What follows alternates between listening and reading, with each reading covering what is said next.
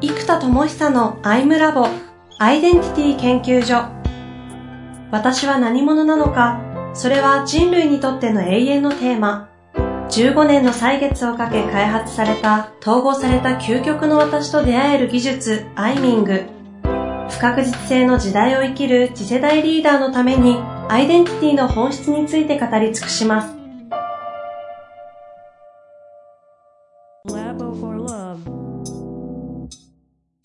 こんにちは、遠藤和樹です。生田智久のアイムラボアイデンティティ研究所、生田さんです。本日もよろしくお願いいたします。はい、えー、本日もよろしくお願いします。いきなり冒頭で噛んでしまいました 失礼いたしました。さあ、早速やっていきたいと思うんですけど、うん、ちょっと前回はですね、まあ、前回というか前から4回ぐらいは久々にあの具現化系のお話をやっていったんですけども、いわゆるその内的な世界をこうなんか開発というかねこう見ていった後にそれをどうやって現実世界に具現化して落としていくかというためのこういろんな考え方だったり最終的には戦略戦術に落とし込むプロセスまでやっていったというところなんですけども、まあ、どうせ生田さんのことですからねこの1ヶ月間で鬼の進化を遂げてるんではないかと。もう大変です。どんな感じなんですか、最近は？えー、っとですね、まず、話的にも分かりやすいところでいくと、いや、最近、要はこれだなって思い始めたもう一個のコンセプトがあって、うん、究極の私が何者かっていうのをまず作るじゃないですか。はい。で、これが統合された事故だったり、それがまあ、自我、えー、真が、竜が、真がとかって言ってるような、こういう流れがあって、ええで、その究極の私たるものの、その存在の化身と言うべき商品やサービスや仕事ってなんだ、うん、究極の私であるっていうところはある種俗人的なもので、うん、だから結局分身できない唯一無二なんだけれども、はい、反面自分しかできない仕事が多くなりすぎてしまって、うんうん、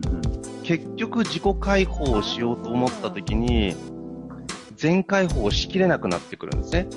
仕事が多すぎて。あの、私は一人ですからね。そうなんですよ。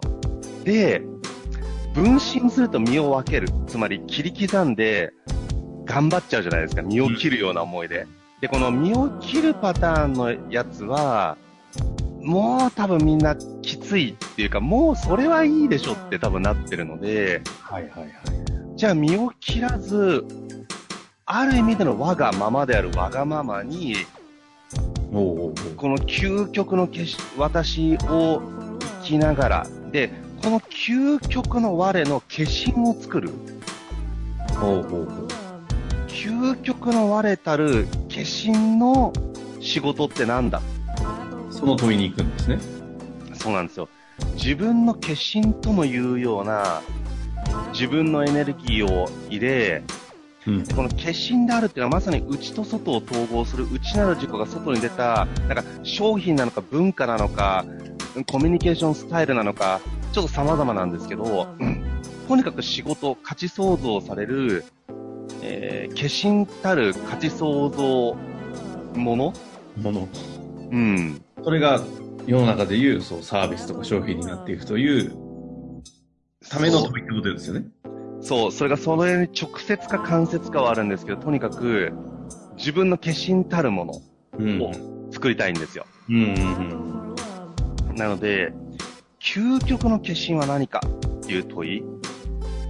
究極の事故であった後は、究極の化身たる存在って何を生み出せばいいのか？それっていうのは、あの、究極の私が自ら、こう、動かなくても勝手にこう、化身としてやってくれる仕組みとかってそういうニュアンスなの？おっしゃる通りです。例えば、コミュニケーション文化を作れれば、文化が人のコミュニケーションを作るじゃないですか。はいはい。でも、天才ファシリテーターな人がいたら、天才ファシリテーターがいないとそういうコミュニケーション文化が発生しないわけですよ。うん、でもこれをプログラム化したり、えー、DVD ファシリテーションツールにしたり、自分の化身を作ることができれば、その化身たちが自分以上に多くの人に、もしかしたら安価に価値創造できるんですよ。うんうん、でそれは確かに自分がフルの方がいいかもしれないけども、コストパフォーマンスが化身の方が高くなるはずなんですね。はいはい。その人物が直接やったら何百万かもしれないけども、化身としてのツールを使うんだったら3000円でできるかもしれない。うん、そう価値が高いものが世界中の人が使えるものになっていくわけですよ。うん。うんうんで、そうなっていくと人類の進化とか文明の進化っていうところになりますから、やっぱり卓越した天才的子というものは、うん、本にできればね、例えばフロイトさんの考えた心理学みたいなことが永久に残る一つの化身として命の先に残っていくじゃないですか。はいはい。で、学者さんとか書籍って分かりやすいわけです、アウトプットが。じゃあ、一般的にビジネスをやってる人が本を書くことが必ずしもそうじゃないじゃないですか。うん、うん。うん、じゃあそれって何なんだってやつなんですよ。なるほど、なるほど。この、でも、究究極の私の化身とは何なのかと。うん。いう問いを、まあ、生田さんが逆に今までこうリリースし始めているエネカラーだったり、東郷くんとかそういうものは、まさにそういうことですよね。おっしゃる通りなんです。で、えっと、まさにこれらは全部化身なんですが、今この化身を、えっと、この化身たちが、えっとね、もうバラバラ同時進行で作ってるので、なんていうのかな、この全体に対して、最も起爆を起こす一点というのを考えたいんですよ。で開発は進んでるんですけど、やっぱりマーケティングとか広げるってことは、普段意識が低いので、うん、まあ本当いつも言いますが、典型的なインサイトマインドで、インサイトマップ用のアプリケーションで、トータル2000万ぐらいかかってるわけですけど、誰が使うんだっていうと、いや、アイニング道場の人とか、アイダモンの一部の人とかだから、あれですもう、もう想定通り、売れて30から50かなと思ったわけですよ。うん、最初から。うん、想定通り4、50ぐらいしか売れないわけです。だって、マーケットないですから、でそうすると年間使用料1万円ぐらいなので、まあ、2000万かけて、未だに毎月100万近くかけて開発が続いてても、えー、年間総売上50万というですね。これも事業家だったらもうダメでしょみたいな、いうレベルのことをやってるわけですよ。うん。そう。広げるとか売るとかいう意識がまず低すぎっていうのがまずあって、でも、やっぱ売るための活動が商品の質を上げないことに対して僕は結構、なんかね、労力の消費な感じがしちゃうんです。投資にならない。だったら高い技術や高い質、高い人を育てるみたいなことに資源を全部使って、結果、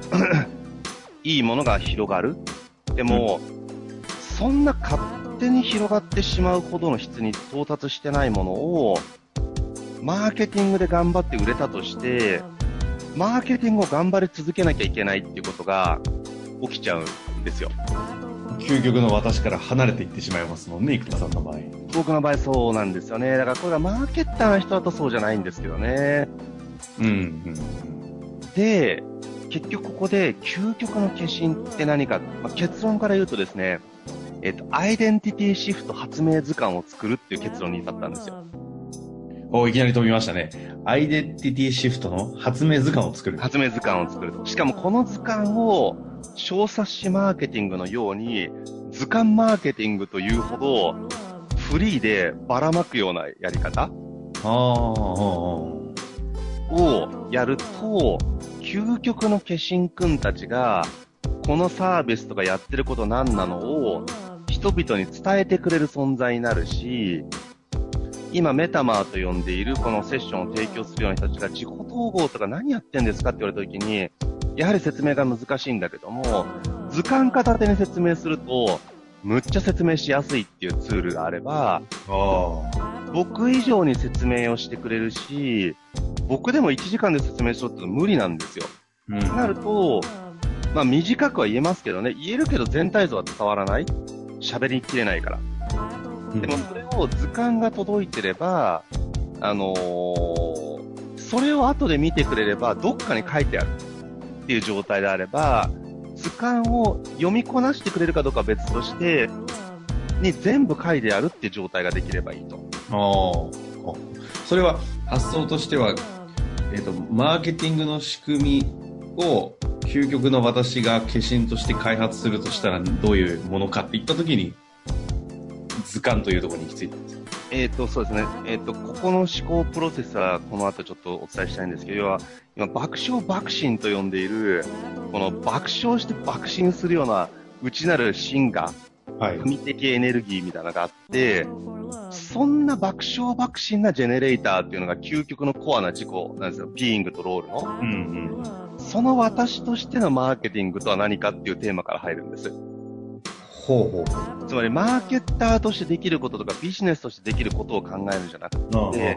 爆笑爆心なジェネレーターとして、そんな発明か爆笑が生まれるほど、爆心してしまうような、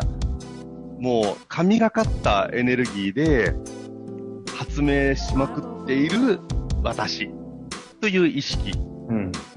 で発想すること？で、まずですね、まず何者かから発想するのを全部スタートするわけです。まさにコアロールとコアビングの統合状態の私。そうです、そうです。で、で、これで、あと過去と未来の統合。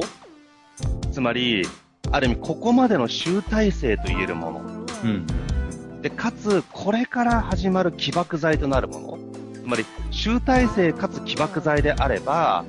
過去を統合し、未来が始まる未来のためにも過去のためにも最高の一点じゃないですか。はいはいはい。なるほど、なるほど。なんで、まあ、今僕のタイミングはもう結構いろんなものが作ってるから集大成のタイミングでもあるんですけど、過去の集大成かつ未来の起爆剤、そして、内と外の統合、うん、爆笑爆死なジェネレーターという自分と、とは言っても事業とか社会価値の創造みたいなことがあってくるので、これがちゃんと具現化されて社会に実現されれば、内と外が統合されるじゃないですか。うんうん、っていうことは、社会に最も実現を作り、かつ爆笑爆死な事故であるを全解放した状態 全解放しないと作れないようなもの。で、それが、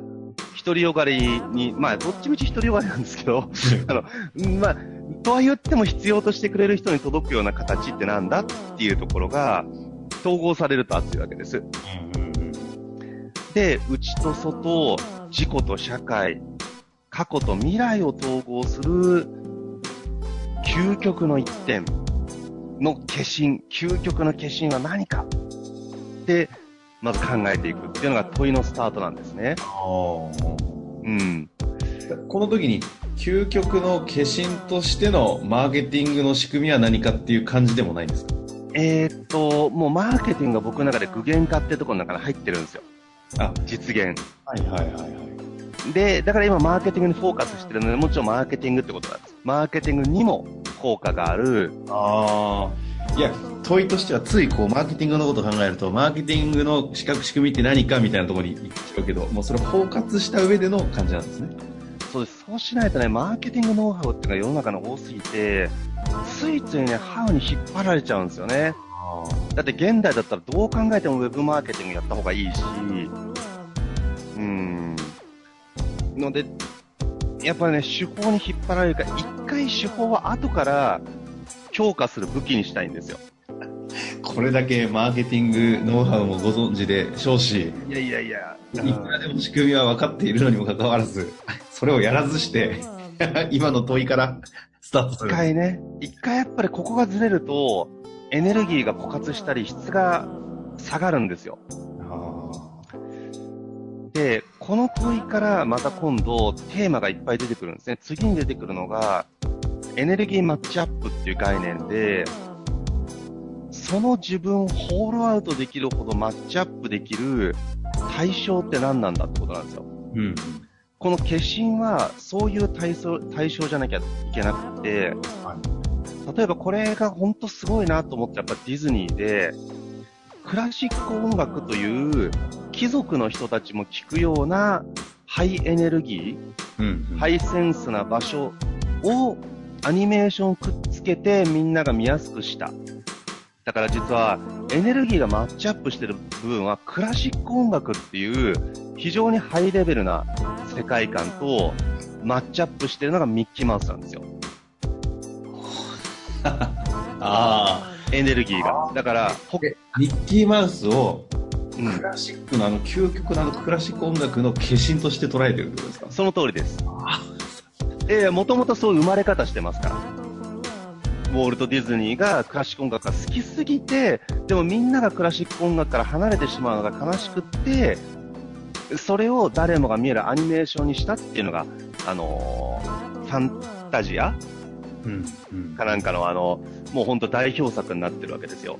え、それが今概念となして何とおっしゃいましたっけ？マッチアップエネルギーマッチアップですね。エネルギーマッチアップですね。その、まあ、まあ、テニスとかの試合と一緒ですよ。こマッチアップする相手が、やっぱ空手でもそうですけど、武術でも、こう、例えば自分が下段者で相手が上段者すぎた場合だと、下段者が本気でぶつかっても、結局、相手もそれなりに試合をちゃんとやったら多分何もさせてもらえないと思う。こっちのプレーとかなんとかじゃなくて、全部封じ込められ、何もさせてもらえずに負けるってことが起きるし、講談者もね、本気出したら怪我させちゃうから、なんつうかな、こう、うまくいなして怪我しないように、こう、ポンと、ポンと一本取るみたいな勝ち方になると思うんですね。えー、えー、だから結局お互いホールアウトできないんですよ。エネルギーマッチアップしてないから、全エネルギーを全開放したら、お互い危ない。だから、まあ、出させてもらえないし、出したら危ない。ということで、だから、下手な相手が本気になると、こっちもちょっと本気にならなきゃいけないとなると危ないから、もう封じて怪我させないように一本取るっていう風にしないと、下手な相手がガーッと連続技とかガンガン出せるようになっちゃうと、こっちも一定レベル本気出しちゃうと、実力差がありすぎちゃって、危ない みたいなやつがあると思うんですよね。うんうんうんうん。やっぱ K1 選手同士だからできるし、K1 選手のスパーリングパートナーに僕がなったら、なんか、スパーリング体験会はできると思うんですよ。なんかこう、じゃあやってみようねって言って、じゃあ今からなんか蹴るよっつってなんかこの思いっきりガードしてねって言ってなんかあの、ボフってやつつけてるじゃないですか、トレーナーが。あれで、ボフって食らって吹き飛んでみて、うわ、やべえとか思う体験はできるけど、まあ、相当手加減して、僕ら翔太吹っ飛びますよね、多分。いってーみたいな。やべえな、こんな手加減してこんな強い威力なんだって、体験会ぐらいしかできない。うん。うん。だから、相手はホールアウトできないし、こっちもだって全力でやるには力がなさすぎて、全力でってわけにもいかないから、ガードの一瞬はね、固めますけど、なんか、本気でやりきれぞっていうものと違くて、本気をぶつかるのは相手がでかすぎるから、もう、なんか、手のひらで遊ばしてもらう分にはいいけど、本気でとかっていう話じゃないわけですよね。そうすると、生田さんの、まあ、エネルギーがわかりませんけど、例えば1万だとしたら、今回この化身くんがミッキーマウスのように出るときに、これが中途半端に10とか100じゃなくて、かける1万できる、そういうこと、そういうこと。ああ、なのかと。これがなんとなくのものとか効率的なものになっちゃうと、ついつい100ぐらいのものを作っちゃうと、ホールアウトしきれないから全身全霊の化身にならないですよ。うん。だからコピー、コピーになっちゃう。自分の一部ではあるけども、化身ではない。はいはいはい。うん。栽培マンの中途半端みたいな感じになっちゃうわけです、ね。だからやっぱ化身レベルっていうことを考えていきたいわけです。なるほど。だからやっぱクラシック音楽の化身としてミッキーマウスだから、もう一回高級ホテルというクラシック音楽とマッチアップするレベルのエネルギーに入れるわけですよ。ああ、なるほどね。そう、だからミラコスタとかディズニーランドホテルって、いわゆるもう高級ホテルじゃないですか。えー、あの世界観にちゃんとアニメーションなのに入れてるわけです。確かにそう言われれば、ウォルト・ディズニーさんの生み出した時のエネルギーって多分生田さんがまさにおっしゃってるような状況でしょうしね。なんで、規則的とかハイセンス的なところから出たミッキーだからもう一回ハイセンスに統合できるけど、例えば、子供のために作られたアンパンマンが、やっぱり高級ホテルに入ってたら、エネルギーがマッチアップしてないから、やっぱちょっと変なんですよ。うんうんうん、でも、アンパンマンミュージアムは、むちゃくちゃいいじゃないですか。子供向けだから。そう、だから大人でも思いっきり満足感が高い子供のために行くんじゃなくて、大人も満足できるような、えー、ホテルっていう世界は、やっぱりクラシック音楽みたいに、かなりセンスの高い大人、まあ僕だって聞きに行かないですからね、クラシック音楽なんてそんな、僕もそういうセンスがあるわけじゃないから、聞きに行きたいと思う。なんか、ちょっとなんか自分の感性磨きたい。けど、やっぱり趣味でクラシック音楽いつも聴きに行くんですって、なんかよっぽどハイセンスな人たちで、やっぱ芸術がわかる人たちだと思うんですよね。で、わかる人でありたいし、なりたいからちょっと行きたいんですけど、はいはい。うん。だからそういう人たちってやっぱり高級ホテルとか使う人たちだから、うん。だから、そのエネルギーライン上でミッキーマウスが成り立つんですよね。そういった思考のプロセスの中で今回は、えっ、ー、と、図鑑、何、何図鑑っておっしゃいましたっけ？アイデンティティシフト発明図鑑なんですけど、アイデンティティシフト発明図鑑やっぱりここも何者か、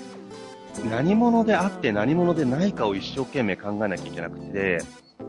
結構ここですね、何者であるかを意識するんですけど、何者でないかをね、意識しないとね、あの、変なところと、変なところとか自分ではない土俵で戦わなきゃいけなくなっちゃうんですよ。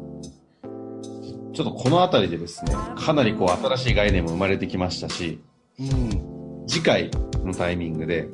うん、アイデンティティシフト発明図鑑が、もうちょっとこう具体的にどうやって生み出されたかとか、これがどういう、まさに今おっしゃった、うん、今やらないみたいなところですよね。うん。そのあたりも含めてちょっとお話をお聞きしたいなと思います。はい。じゃあ、皆さん次回よろしくお願いします。楽しみに、楽しみにしてくれてたらありがたいです。ということで、楽しみにしていてください。本当もありがとうございました。